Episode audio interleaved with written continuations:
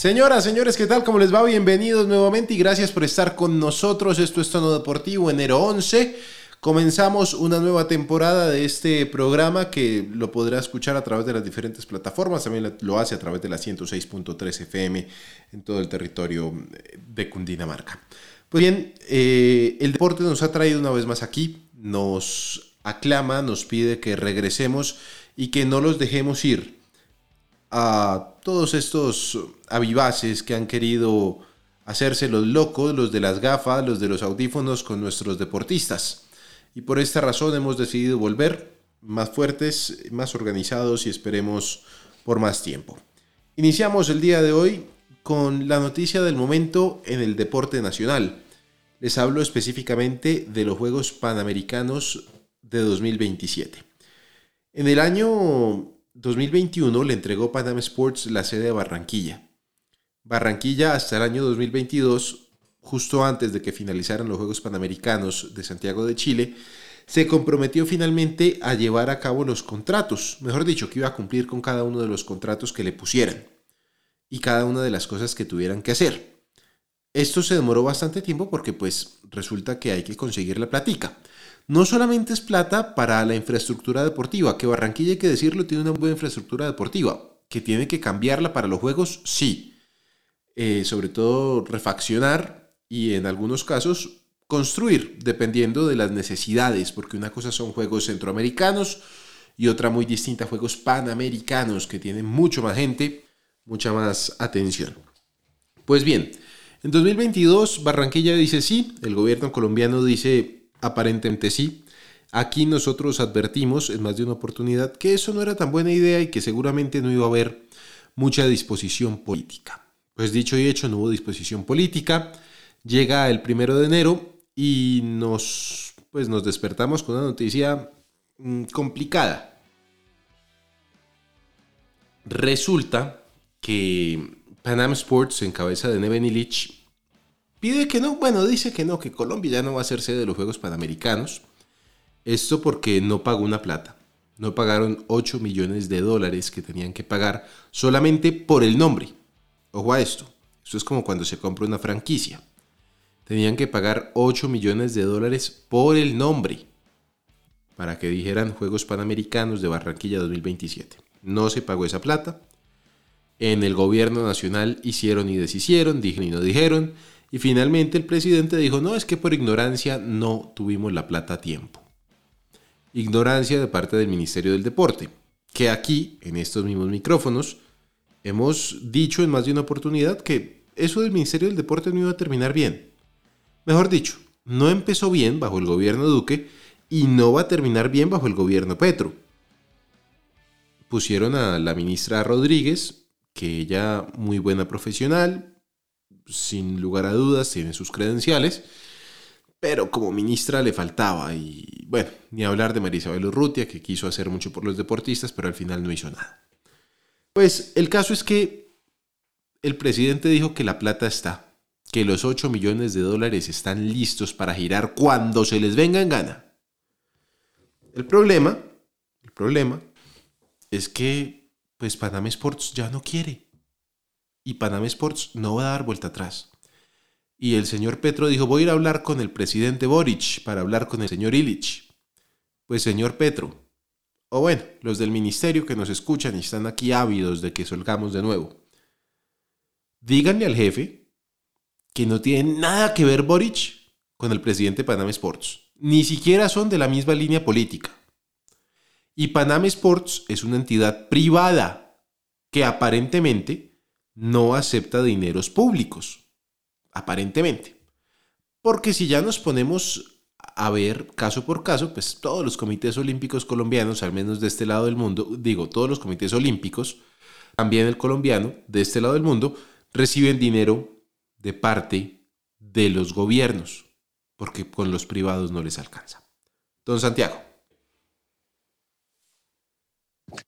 Alejo, saludo cordial para usted, para todos mis compañeros y todos los oyentes de tono deportivo. Mire, Alejo, usted decía algo importante y creo que muchas personas eh, no están al tanto y es porque el gobierno Petro se empieza a mover rápidamente apenas Barranquilla pierde la sede y es que dentro del contrato, porque eso es como si yo me comprometiera a algo, hay una cláusula que si Colombia y Barranquilla pierden la sede o incumplen en los pagos como se hizo, hay una cláusula de casi 40 millones de dólares que tendría que pagar el gobierno Petro en dado caso que no se realice como está pasando. ¿Qué es lo que pasa? Apenas se dio a conocer de que Colombia y el gobierno incumplieron con ese pago, eh, la organización dice, no vamos a ejecutar esta cláusula, pero ustedes ya no van. Petro y el gobierno tienen miedo que en cualquier momento digan, oiga, esto estaba firmado, ustedes lo firmaron, ya sea el gobierno Duque, sea el gobierno Petro, ustedes lo firmaron y es una cantidad de dinero que de una u otra manera Colombia no tiene, el gobierno no tiene y que sería obviamente desastroso para el gobierno Petro, teniendo en cuenta el, el lema que tuvo en su, en su campaña, que era el, el, los deportistas, apoyar a los deportistas, dar recursos y demás, cosa que nunca se ha hecho. Entonces creo que es un punto importante que, que hay que tocar. y creo que, Alejo, sin ninguna duda, es algo que, que otra vez se empieza a cuestionar tanto como la actual ministra como María Isabel Urrutia. Sin lugar a dudas va a ser muy complicado para los colombianos levantarse de este golpe, sobre todo para los deportistas. Ahora, vean, lo más sensato que pueden hacer es lo siguiente. Ellos saben que deben la plata. Ellos saben que Panam Sports no le va a dar la sede a Colombia. Lo que ellos pueden hacer fácilmente, sin ningún problema, es ir y negociar que no les vayan a aplicar la cláusula, que no les vayan a aplicar las sanciones.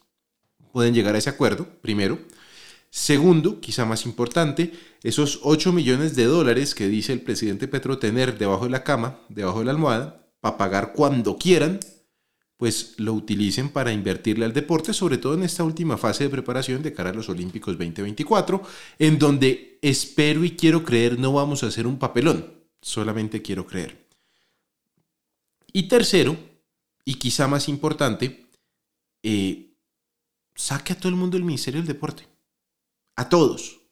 Vea, en este país son muy pocas las personas que realmente saben cómo se maneja el deporte.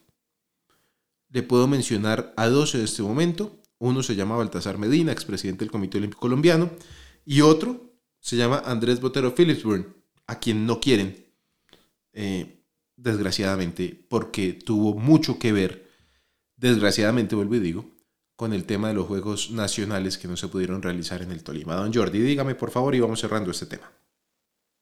Alejandro, buenos días para usted y para todos mis compañeros. Mire, ese es el tema. Y más allá es la imagen que tiene eh, el gobierno eh, colombiano de, en cabeza del señor Petro.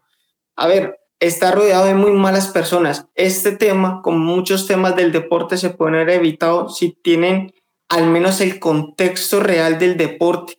Sí es cierto, tienen que estar los más capacitados para manejar todo el deporte colombiano en cuanto a ligas, en cuanto a disciplinas, pero a veces el contexto más normal que cualquier persona, que hasta una persona del común tiene claro, tiene que tener los máximos referentes eh, del gobierno de cada país. Si no es imposible pelear. Si no, entonces, eh, ¿por qué Brasil siempre busca los olímpicos? Siempre busca panamericanos porque los mundiales de gimnasia siempre se hacen no en Latinoamérica muy rara vez, sino también en Europa, en Asia, en África. Mm. ¿Por qué? Porque hay una infraestructura y porque se sabe para dónde va. El tema claramente es los deportistas son los más eh, perjudicados, pero también la imagen como país y como nación está siendo afectada por errores muy, muy graves y simplemente por escoger al que mejor le diga que sea sus decisiones y no al que está más preparado para asumir cada cargo. Don Omar, por favor. Alejandro, ¿qué tal? Un saludo para usted, para todos los compañeros y todos los oyentes que nos escuchan este año en tono deportivo. Mire, rápidamente eh, de este tema, porque tenemos una agenda bastante copada, y es que después de esa reunión, que, usted ya lo comentó, eh, que estuvo también Baltasar Medina, bueno, los ministros, el canciller, y esa reunión que quieren hacer en febrero, que es muy complicado porque aquí tenemos la aspiración de que vamos a recuperar eso, pero pues hay que entender que prácticamente hay que volver de cero a empezar. Eh, hay que agregarle dos cosas. Uno, que en el Congreso ya pasó el mínimo de firmas, que son 18, para la moción de censura ante la ministra del Deporte, Astrid Rodríguez, lo que ya se va más adelante en la Cámara Mayor pues, del Senado. Y lo otro es que ante esto puede que el Comité Olímpico Colombiano salga sancionado por el Comité Olímpico Internacional y esto es porque en sus estatutos, como Colombia hace parte de los 204 países afiliados al Comité Olímpico Internacional, se prohíbe la injerencia del Estado, ya sea para una cosa, por así decirlo, negativa o para otra cosa eh, como esta que podría ser positiva, que es eh, ingerir para recuperar los juegos. Pues esto está prohibido, esto no se puede hacer de esta forma tan directa y está siendo muy directa. Entonces, eh, puede que estén peleando nuevamente por eh, recuperar los juegos, pero también estamos eh, corriendo una posible sanción, caso similar a lo que está pasando en Argentina con Javier Milei y la FIFA. Vea, la realidad es la siguiente. No va a pasar absolutamente nada. Ellos no pueden sancionar. Porque si no tendrían que sancionar a todos los comités olímpicos. Que no debe hacerse es distinto. Don Juan Pablo, para cerrar, por favor, el tema. Claro que sí, un saludo para usted, Alejandro, para todos mis compañeros y para toda la audiencia de Tono Deportivo. Y digamos, volviendo un poco más a este tema, lo que más me preocupa es que esta seguidilla de problemas con, con el Ministerio del Deporte parece que no tiene fin. Hoy, por ejemplo, se anunció que el Ministerio del Deporte en un comunicado dijo que la Federación Colombiana de Béisbol eh, principalmente con el tema de la serie intercontinental de béisbol que está estipulada para jugarse entre el 26 de enero y el 1 de febrero en Barranquilla, no hace parte de la Confederación Mundial de Béisbol y Softball y lo preocupante del caso es que hasta la fecha no hay financiación del Ministerio del Deporte, no hay aval de las demás organizaciones y sumado a esto pues se caería otro evento deportivo en Barranquilla. Esto como tal quitaría la participación de Curazao, Corea del Sur, Estados Unidos, Japón y Cuba. Y el evento también ya se había confirmado hace más de un año. Mm. Entonces, otro evento que se cae en Barranquilla, otro evento que pierde el ministerio y otro evento que pierde el gobierno. Ya vamos a hablar del tema del ministerio. Antes, quiero ir a Ecuador porque la situación del hermano país es complicada por estos días, bueno, más que por estos días, en los últimos tiempos últimamente pues vimos mm, situaciones adversas que están viviendo ya los medios de comunicación e inclusive ha permeado el fútbol y diferentes disciplinas deportivas. Por eso nos contactamos hasta ahora con Brian Ábalos, colega ecuatoriano. Brian, ¿cómo le va? Bienvenido a Tono Deportivo. Eh, estamos con ustedes, pero cuéntenos por favor de primera mano cuáles son las últimas novedades en Ecuador. Hola Alejandro, qué gusto, qué placer saludarte a ti, a Santiago, a Omar, a Jordi y a Juan Pablo. Muchas gracias por la invitación y a todos ustedes. Eh, nada más quiero receptar el, sonido. No sé si, si llego súper bien para poder continuar. Perfecto, perfecto. Perfecto, Alejandro. Muchas gracias. Eh, sí, bueno, eh, en realidad momentos difíciles, momentos duros que, que vive el país y, y obviamente que todo se, se vuelve en torno a la situación política, a la situación delincuencial que, que lamentablemente ha tocado fondos acá en, en, el Ecuador eh, y ha habido muchas afectaciones desde varias funciones del Estado y todo a partir de una investigación que saltó la Fiscalía de la Nación eh, y bueno, y muchas eh, situaciones de violencia que se han dado acá, el escape de dos delincuentes muy peligrosos, la toma de, de, rehenes a los miembros de guía penitenciaria, toma de cárceles lo cual ha premiado precisamente el día de ayer que no sé si gota que derramó el vaso porque Ecuador va viviendo desde hace mucho eh, una situación muy complicada, pero ayer fue eh, el punto de quiebre o el detonante para que rozó la vergüenza mundial eh, por lo sucedido. Delincuentes se han tomado el canal de televisión, han tocado las fibras de los medios de comunicación y, y lo cual ha, ha hecho que el Estado ecuatoriano, las funciones del Estado, pues eh, abran los ojos, se despierten y tomen acciones contundentes. Hoy en día el Ecuador vive un estado de guerra interno eh, y obviamente eh, muy complicado con estados de excepción y controlando de a poco las situaciones que se va dando, lo cual ha tocado las fibras, como tú decías Alejandro, el tema de el tema deportivo, el tema deportivo, lo cual eh, hoy ha, paralizado gran parte de la actividad en cuanto a, trabajos, preparación en específico del fútbol, las preparaciones que han tenido los equipos.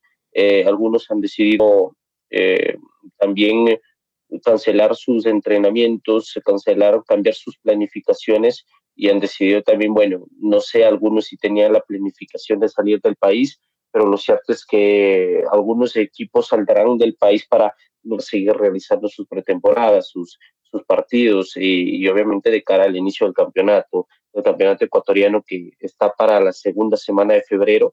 Eh, y bueno, algunos equipos también que ya van a tener participación en la Copa Libertadores, que apuesten alerta también a las autoridades eh, de la Conmebol en cuanto a esta situación que vive el Ecuador, porque el primero en saltar a la cancha Sociedad Deportiva Aucas, que jugará la fase 1 de la Libertadores, que está acá a la vuelta de la esquina nada más, el 8 de febrero, que hará de local ante Nacional de Paraguay. Y posteriormente vendrá el Club Deportivo Nacional, que está en la fase 2, y la semana seguida, pues eh, comienza la actividad que será el partido de ida de la Recopa Sudamericana, eh, perdón, de la Recopa, que tendrá que enfrentar Liga. Así que bueno, eh, este, este tema sociopolítico que vive hoy el Ecuador ha topado las fibras del, del, del, fútbol, del deporte en sí, y ha provocado también algunos retrasos y algunas situaciones. Muy bien. Eh, Jordi, por favor. Sí, eh, Brian, un, saludo desde, desde, Cúcuta. Y Brian, eh, más allá de lo que tú nos comentas a nivel de clubes, recordemos que también está a la vuelta de la esquina el preolímpico, donde también va a participar Ecuador. La pregunta es esa, ¿cómo está la selección? ¿Cómo están el grupo de jugadores? Tengo entendido que de a poco se empiezan a, a reagrupar la selección que ya va a tener sus convocados para el preolímpico en Venezuela cómo ha sido ese, ese movimiento y también la prensa, cómo se ha unido, cómo ha utilizado esto para unirse cada vez más y tener eh, muy pendientes a los ecuatorianos. Bueno, sí, eh, como en todo lado, eh, quiero saludarte Jordi, un abrazo cordial para, para usted, también allá en Cúcuta.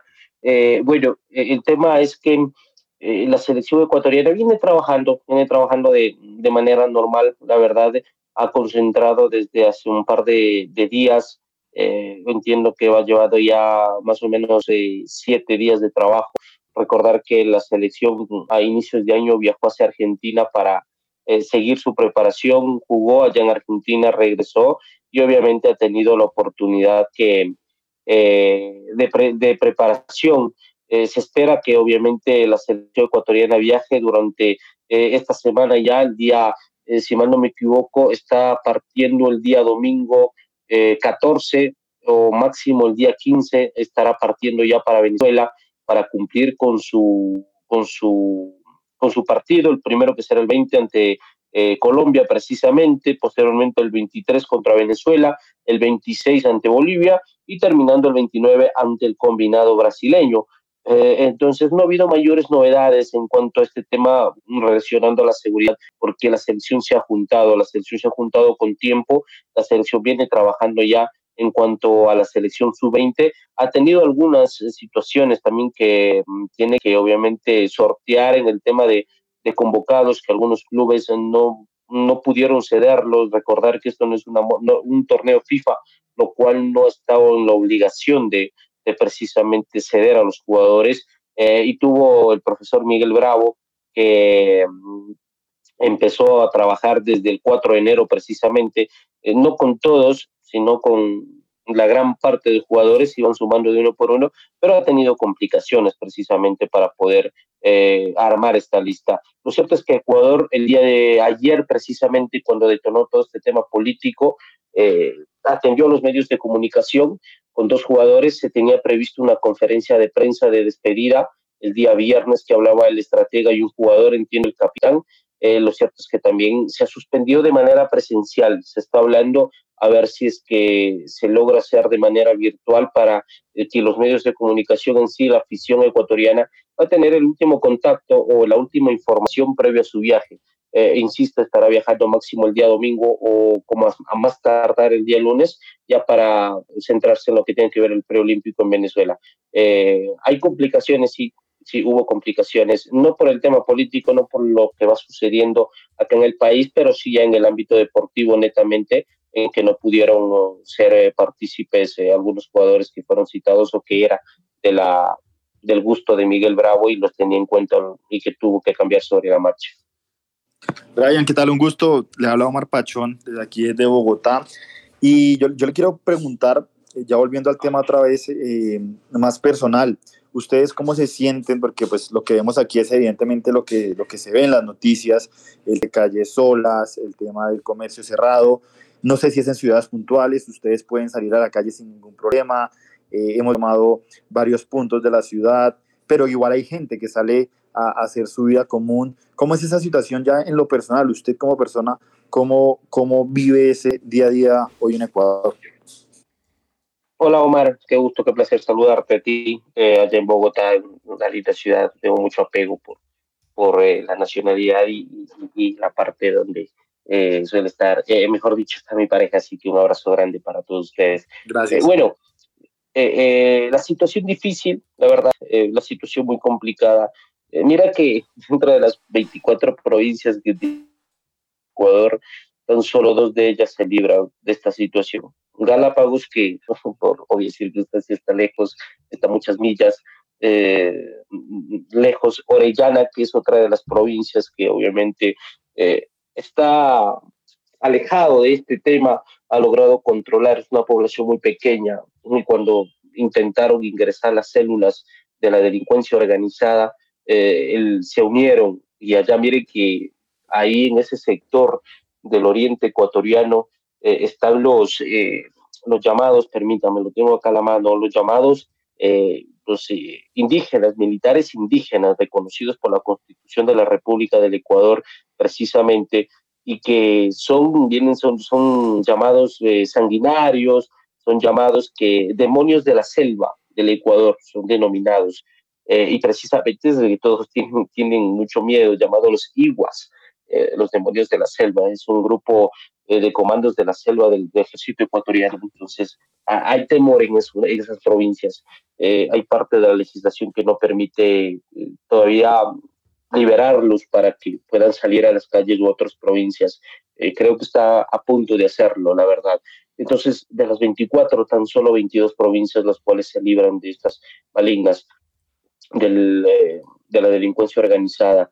La situación es complicada, la situación es difícil, lo que se vivió el día de ayer no es nada comparado precisamente a, a lo que se vivió el día de hoy. Hoy eh, uno no quisiera tener violencia dentro del país o dentro de, eh, de la ciudad, de, del, del, entorno, pero uno puede decir que hoy se ha, se ha vivido un ambiente tranquilo con las acciones desde el gobierno nacional.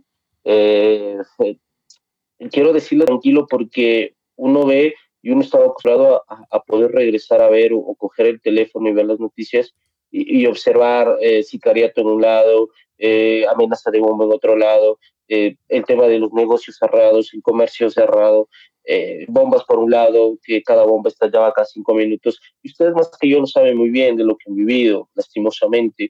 Entonces, eh, la situación es complicada, fue complicada. Y hoy puedo decir, afortunadamente, se vive un ambiente tranquilo. ¿Por qué? Porque explotó tan solo una bomba acá o, dos en la capital. Eh, en Guayaquil, de los 20 sicariatos que había, que había diario, hablando en, un término menor, eh, hubo dos. Eh, en Manabí hubo dos robos, dos saqueos, de los que suele haber 15, eh, y así puedo seguir por cada provincia. Entonces uno dice, bueno, prácticamente se ha vivido un tema tranquilo.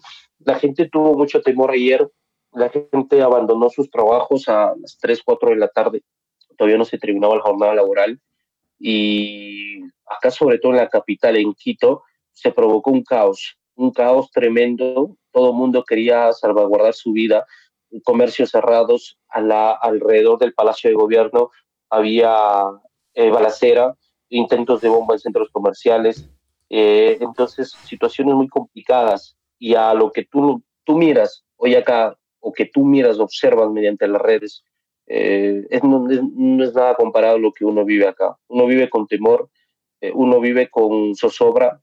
Eh, hoy veía las calles desoladas, por disposición de, del gobierno y por sugerencia del gobierno para las instituciones privadas, pues hacer, acogerse al, al, teletrabajo. Las instituciones públicas, la obligación de acogerse al teletrabajo. Entonces, uno obviamente todo solo. Cuando se vivió un tema caótico, cuando se vivió un tema de carreras, eh, y hoy se vivió un tema tranquilo. Y uno se remontaba hace cuatro años atrás a la pandemia. uno creía que estaba en pandemia y uno hacía la reflexión y decía, hace cuatro años estábamos encerrados o no veía nada, nada de gente por el tema de la pandemia, por un tema de salud pública, por salvaguardar tu vida, por tema, un tema de salud pública. Y hoy tienes que estar encerrado en casa, igual para salvaguardar tu vida, pero por los grupos delincuenciales, por los grupos eh, armados.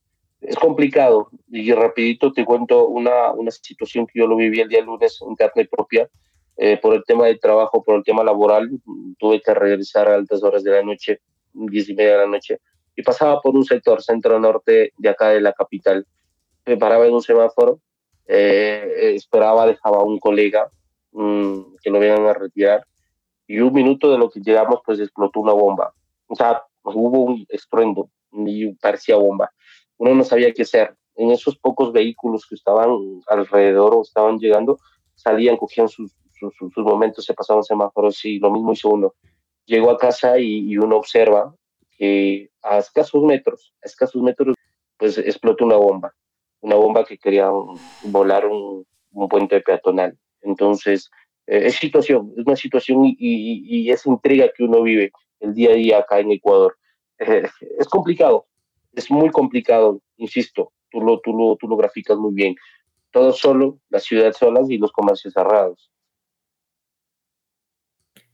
Brian, eh, primero un saludo em, y preguntarle, bueno, no, la verdad, primero un saludo y un, y un, mensaje de apoyo, sobre todo por la situación que están viviendo, ese último, ese último pedazo, creo que sí, esa sensación de inseguridad, ese último pedazo me dejó bastante pensativo y, y la vida es, muy delicada, ¿no? Eso siempre está como en un, en un hilo, uno no sabe qué puede pasar el día de mañana y, y uno no le desea a nadie, menos a un colega que, que esté viviendo este tipo de, de situaciones. Una pregunta muy puntual y remontándome un poco al pasado, a lo que sucedió aquí en Colombia. Em, en ese periodo de violencia que hubo aquí en Colombia, más o menos como en el 89-90, que se suspendió el fútbol, ¿usted cree que es posible que, así como en las cosas en Ecuador, eh, prontamente se pueda llegar a eso? ¿Se pueda llegar a que se suspenda el campeonato ecuatoriano? Hola Pablo, qué gusto, qué placer saludarte a ti de igual manera, agradecerte públicamente también por la invitación. Eh, bueno, sí, bueno, uno remontando, ¿no? Lo, lo, contaba anteriormente cuando saludaba a Omar, con mucho apego por, por, por, por, Colombia y uno sabe lo que, lo, lo, lo que ha sucedido, esa cercanía.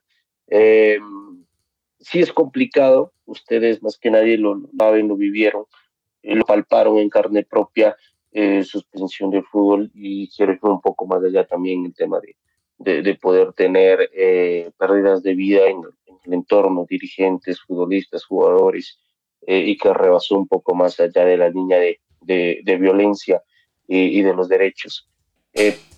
lo que provocó obviamente la suspensión del fútbol, ¿no? acá uno se pone a pensar muchas cosas, porque mm, hay un decreto, hay un estado de excepción que se envía el lunes, día lunes que llevamos 8 de enero. Los decretos duran 60 eh, días. Eh, se entiende de que va hasta el 8 de marzo, hasta el 8 de marzo que estaría vigente el estado de excepción, lo cual ese estado de excepción precisamente prohíbe, primero, aglomeraciones, que sean conciertos, eventos deportivos, culturales, lo que sea en el tema de aglomeraciones se, se limita un poco. Em, también hay, hay dificultad para organizar eventos por la escasez de la fuerza pública, por escasez de, de policías, de agentes de control, de militares. Eh, entonces, eh, por ese preciso tema se, se, limita la situación. Eh, uno, diciendo y leyendo el decreto hasta el 8 de marzo, y uno cree que el fútbol sí, sí podría tener afectaciones. Podría tener afectaciones y no solo porque puede existir ahí un decreto o puede estar algo escrito, una prohibición escrita, sino porque la seguridad, todos lo miran, todos lo ven. Eh, recuerdo hace poco, nada más cuando, esto no es de ahora, lo que está pasando en Ecuador no es de ahora. Hoy fue lo, lo fuerte, les decían al inicio, la introducción, hoy fue lo fuerte. Eh, Ecuador viene viviendo muchas cosas. Eh, el año anterior, eh, sí, el año anterior se suspendió o se jugó a puerta cerrada un partido de la Serie B de fútbol de ascenso por amenazas a los árbitros, a los jugadores, eh, a los que eran partícipes del evento. Tuvo que cerrar a puerta cerrada y el estadio totalmente militarizado. Entonces uno se puede observar que ya comenzaba el tema de, de las células. Hace poco se denunció y todo lo decía hace, hace segundos, la situación del tema político. Fiscalía de la Nación explotó el tema llamado metástasis, que seguramente ustedes lo podrán observar o lo podrán consultar. Eh, el tema metástasis, donde el narcotráfico se eh, ingresó ya a varias células de acá, y una de ellas es del fútbol.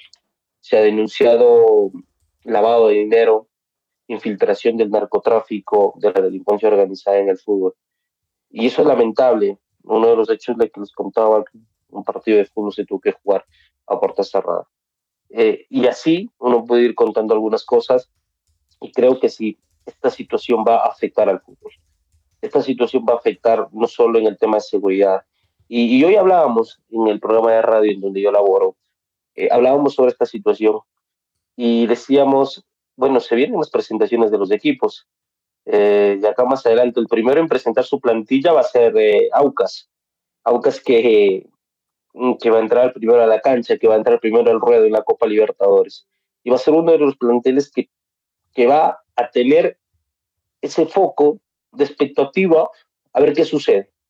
Si podrá hacer su partido de presentación, si podrá realizar, obtener los permisos o si el decreto ejecutivo lo permite, a pesar que hoy también salió una resolución del Ministerio del Deporte que prohíbe cualquier actividad deportiva que sea de concentración masiva. Por ende, está incluido el fútbol, eh, siendo el Ministerio del Deporte la entidad reguladora de, del, fútbol ecuatoriano. Eh, entonces, yo creo que sí, habrá afectación habrá dificultades. Yo, lo reitero, la Comebol estará observando el primer partido de la fase 1 se jugará acá en Quito, Sociedad Deportiva Ocas ante Nacional de Paraguay. Y bueno, será una prueba de fuego seguramente. El campeonato se tiene previsto eh, iniciar el 16 de febrero. Hay toque de queda, obviamente. En ese estado de excepción hay toque de queda, lo cual limitaría también un poco. El partido de Aucas está pactado para las 19.30 en la Copa Libertadores. Eh, Mm, con todo lo que se desarrolla el evento irá hasta las 21.30. Y a partir de las 10 eh, de la noche empieza el toque de queda. Entonces es muy difícil, muy complicado. La situación política del país, la situación social del país ha, ha, hecho y ha provocado que, que todo se pueda dar marcha atrás o quién sabe un aplazamiento o suspensión del inicio de, del fútbol, de las actividades deportivas acá en Ecuador. Claro, y es que al fin y al cabo desordena toda la, toda la agenda deportiva y la agenda social de un país, todo el tema económico. Pero, pero bueno, Brian, eh, muchísimas gracias nuevamente por su tiempo, por, por intervenir aquí con nosotros, por contarnos sobre la situación que se vive en el vecino país y nada, el mejor de los deseos. Muchas gracias y mucha fuerza a todo el pueblo ecuatoriano.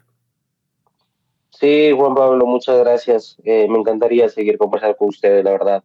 Sentí muy a gusto, muy cómodo. Cuando ustedes eh, gusten, cuando ustedes lo requieran, pues siempre a las órdenes acá para poder seguir conversando. Espero. claro, y aquí siempre bienvenido. Muchas gracias. Y siempre, seguramente, seguiremos en contacto y, espero más adelante poder estar acá nuevamente y hablando de cosas positivas, hablando de cosas en donde nos apasiona que es el fútbol, los deportes y, seguramente cosas positivas. Uno confía que será de esa manera. Así que un abrazo para ti, Juan Pablo. Reitero nuevamente muchas gracias por la invitación. Para Santiago, Alejandro, Omar, para Jordi. Un abrazo grande, un abrazo afectuoso para todo el pueblo colombiano. Un abrazo grande, muchas gracias. Y así sea. Gracias, Brian. Muchas gracias a Brian. Pues bien, situación compleja, seguramente estaremos hablando con Brian más adelante para tener más conocimiento de lo que sucede en el país hermano Ecuador.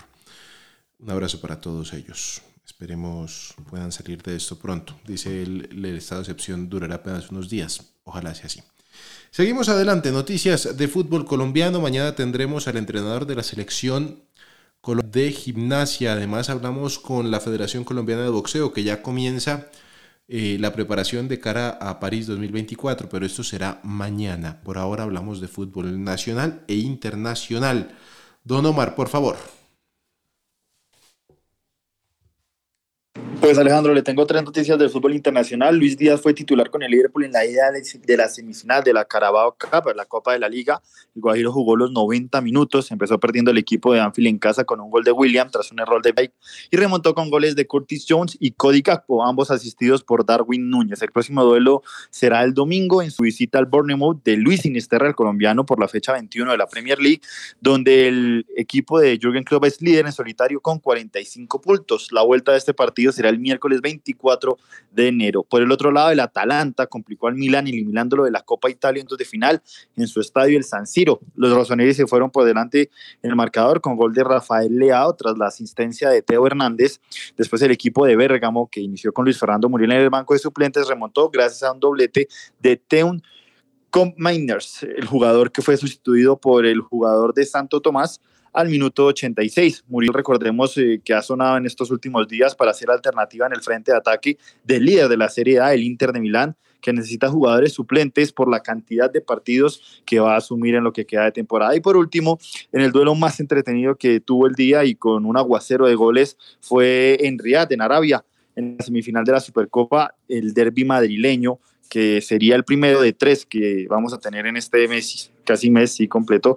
Eh, comenzó arriba el equipo del Cholo Simeone con un gol de Mario Hermoso, el ex canterano del Real Madrid, y posteriormente los orientados por Carlo Ancelotti le dieron la vuelta gracias al tanto de Antonio Rudiger y después de Fernand Mendy. Antes del cierre de la primera mitad, con una gran jugada individual, Antoine Griezmann puso el empate para así convertirse en el máximo artillero en la historia del Atlético de Madrid, con 174 tantos, superando al mítico Luis Aragonés. En el segundo tiempo, el protagonismo lo tendría el Real Madrid, pero tras un error de Kepa Arrizabalaga, el portero blanco, tras la presión del delantero ex merengue Álvaro Morata, eh, Antonio Rudiger puso el gol en propia puerta. Y después Dani Carvajal, que fue una de las figuras del partido, bajó el telón empatando el encuentro tras una serie de rebotes. Y ya en el extratiempo se vio mejor físicamente al equipo blanco.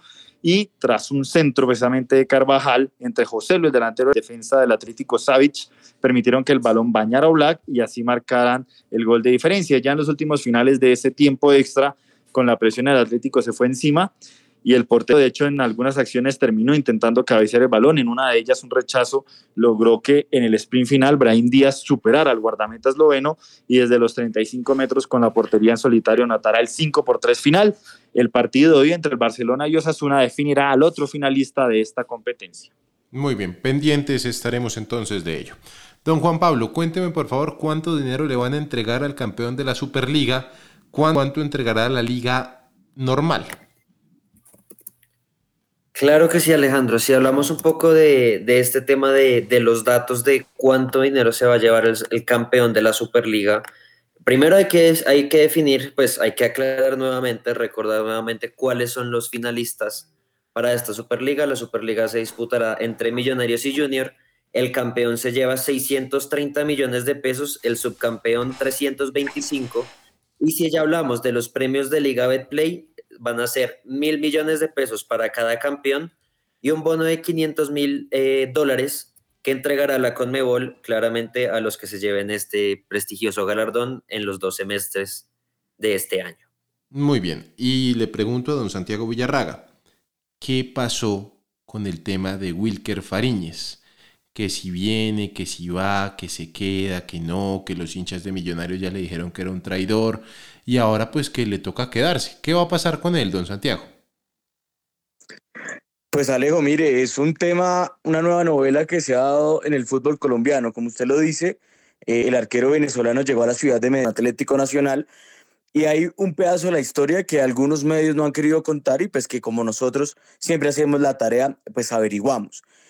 En los momentos que Wilker Farines estaba haciendo los exámenes médicos en la sede deportiva de Atlético Nacional, un grupo de hinchas de Atlético Nacional precisamente se acercaron, mostraron su inconformismo por la incorporación del arquero venezolano y sobre todo que no era un arquero que tenía minutos en los últimos años, recordando que Wilker tenía una lesión de, de, rodilla que lo alejó de las canchas mucho tiempo. A pesar de que pasó los, los exámenes médicos, la dirigencia de Atlético Nacional, que yo creo esto ya es opinión personal, sabía que Wilker Fariñez venía sin minutos, tomó la decisión de desechar esa oportunidad de contratar al arquero de la, de la selección de Venezuela, supuestamente, o como dice en el comunicado, porque no está en ritmo de competencia, algo que se sabía desde un primer momento. Ante esta situación, el Lens, equipo dueño del pase de, de, Wilker Fariñez, llama a Millonarios, le dice, yo no puedo tener a, a Wilker acá, el cupo de extranjeros eh, ya lo tengo lleno, tengan usted estos seis meses que le quedan, póngalo a jugar, inténtelo recuperar y mira a ver si me lo puede comprar más adelante. ¿Esto de qué quiere decir? Hay que recordar que Lens y Millonarios eh, son como hermanitos y la plata va a llegar a Amber Capital, que es el como la organización dueña de, estos equipos. Lo que quiere Amber Capital es recuperar ese activo que tiene, que es Wilker Fariñez, que pagó una cantidad de dinero, y por qué no en un futuro que Millonarios lo venda. Además, eh, también es una posible salida de Álvaro Montero en el mes de junio. Entonces, Wilker Fariñez, según lo que me han dicho los médicos de Atlético Nacional y también otros que, que atendieron al, al, al arquero de la selección de Venezuela, estaría óptimo eh, de rendimiento deportivo por ahí entre 3 a 4 meses. Allí Millonarios le pone a dar minutos y trata de recuperarlo y así en dado caso de que Álvaro Montero tenga una inminente salida en el mes de junio o en el mes de diciembre, pues ya tenga un arquero que pueda guardar el arco albiazul. Esa es la historia de Wilker Fariñez. Lo más probable es que el día de hoy, a más tardar mañana, pues Millonarios presente a Santiago Jordana y también a Wilker Fariñez como sus nuevas incorporaciones. Y ojo, muchos dicen, no, es que Millonarios pagó un préstamo, Millonarios pagó por Wilker Fariñez. No, la dirigencia de Millonarios no puso un peso por Wilker Fariñez, simplemente es un negocio, se puede decir, entre, entre familia, entre Lens y Millonarios para que Wilker pueda recuperar su nivel. Muy bien, parte de la novela. Novelas que seguirán contándose por en tono deportivo, porque son muchas las que nos hemos encontrado. Don Jordi, mañana con quién vamos a hablar? ¿Cómo se llama el hombre que trae usted como invitado? Mañana Alejandro se hablará con Jairo Ruiz Casas, entrenador de la selección Colombia de esta disciplina que están eh, desde el mes de octubre en Medellín. Octubre del año anterior están desde Medellín por las adecuaciones del Coliseo Menor Eusebio Colmenares Batista en Cúcuta. También se preparan para las cuatro eh, Copas del Mundo, también clasificatorias para los Juegos Olímpicos este año. Muy bien, hasta que llega Tono Deportivo el día de hoy. Muchas gracias por haber estado con nosotros. Ya regresamos, no lo olvide.